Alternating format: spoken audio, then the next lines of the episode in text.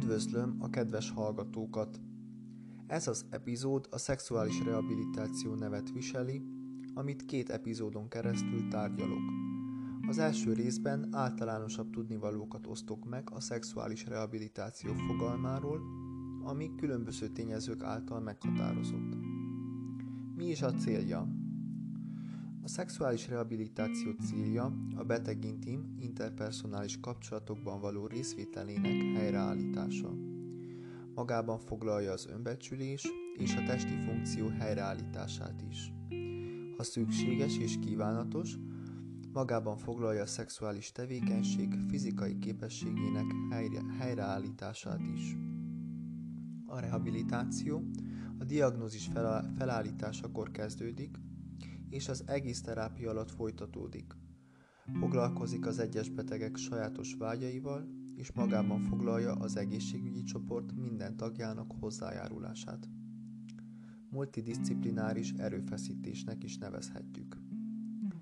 A cél az, hogy a lehető legnagyobb mértékben helyreállítsák a beteg életének azon aspektusait, amelyeket a rák és annak kezelése elvett. Mivel ezek a veszteségek érzelmi, lelki és fizikai okokból következnek be, a reha- rehabilitációs folyamat megköveteli az orvosok, nővérek, szociális munkások, pszichológusok, enterostomális terapeuták, gyógytornászok, lelkészek és sok más szakember összehangolt tervezését. A rehabilitációs folyamatnak mindig tiszteletben kell tartania az egyes betegek kívánságait a rehabilitációs beavatkozások céljaival kapcsolatban. A szexuális rehabilitáció programja arra törekszik, hogy megőrizze a szexualitást, mint a személyiség alapvető aspektusa. A szexualitás nem csak annak a módja, hogy biztosítsuk genetikai utódainkat és fajunk túlélését, hanem a legintimebb és legértékesebb módszer arra, hogy megosszuk magunkat másokkal. Érzelmileg és fizikailag is nagy öröm és elégedettség forrása. Egy személy életkora vagy betegsége miatt sem szűnik meg a szexualitása, még akkor sem, ha ez a betegség a rák. A szexuális diszfunkció a rákos beteg hangulatának megváltozásából eredhet. A rák diagnózisa és a rákterápia jellege haragot, frusztrációt, félelmet, szomorúságot és neheztelést válthat ki.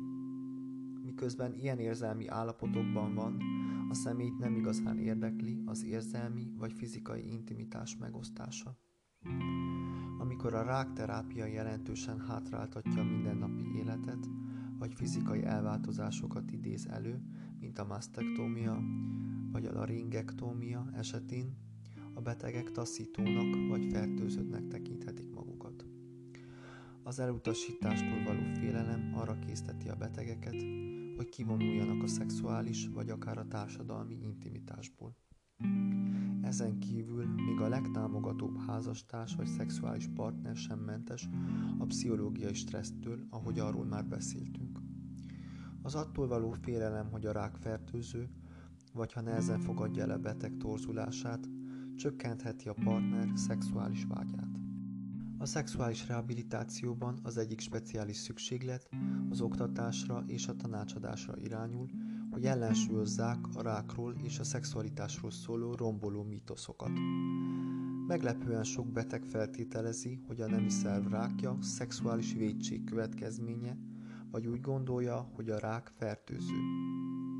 Mások szégyenük és zavaruk miatt kerülhetik el a szexuális tevékenységet, vagy azért, mert félnek partnerük reakciójától a fizikai változásokra, mint például a hegek vagy az osztómia esetén. Ezeknek a betegeknek a rehabilitáció konkrét célja érzelmi támogatás és megújult önértékelés biztosítása.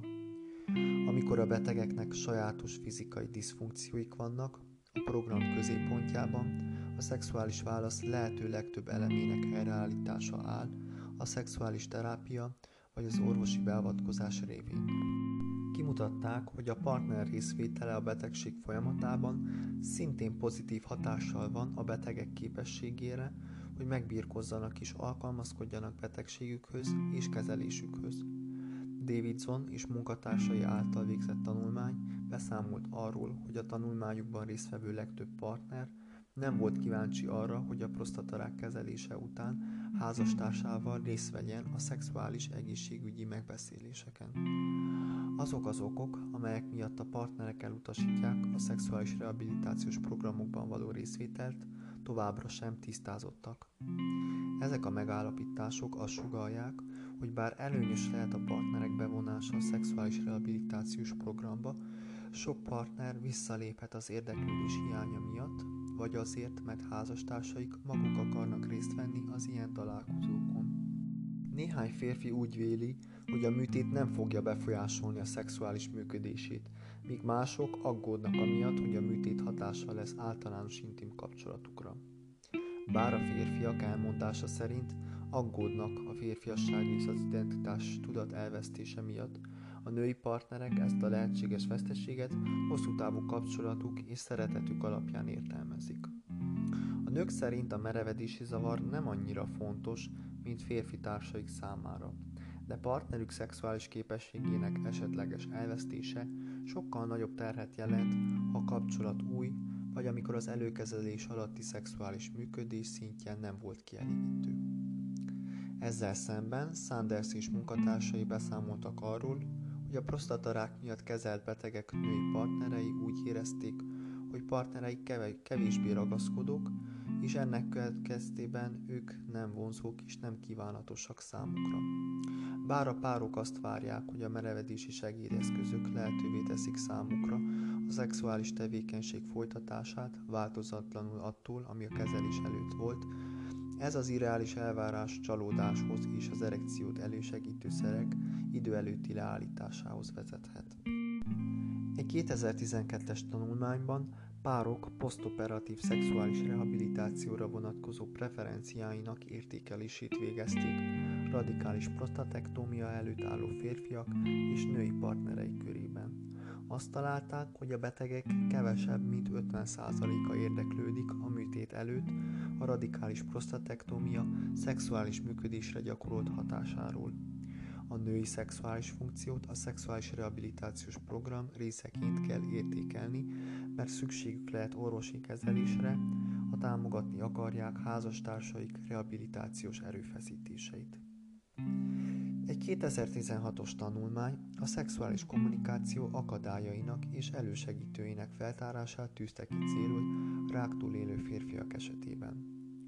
Az alacsonyabb minőségű szexuális kommunikációval rendelkező ráktól élő férfiak a rák okozta szexuális diszfunkciót követően csökkent észlelt férfiasságot tapasztaltak. Ezeket az alkalmatlansági érzéseket a partnerek nem megfelelő támogatása egészítette ki. Ezzel szemben a hatékony szexuális kommunikációról beszámoló résztvevők kifejezték a stabil önértékelés és a rugalmas partneri támogatás fontosságát.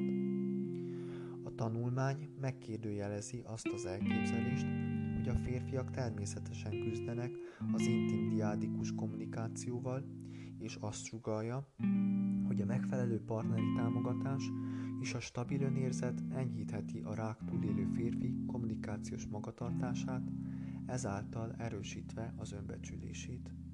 Köszönöm a figyelmet!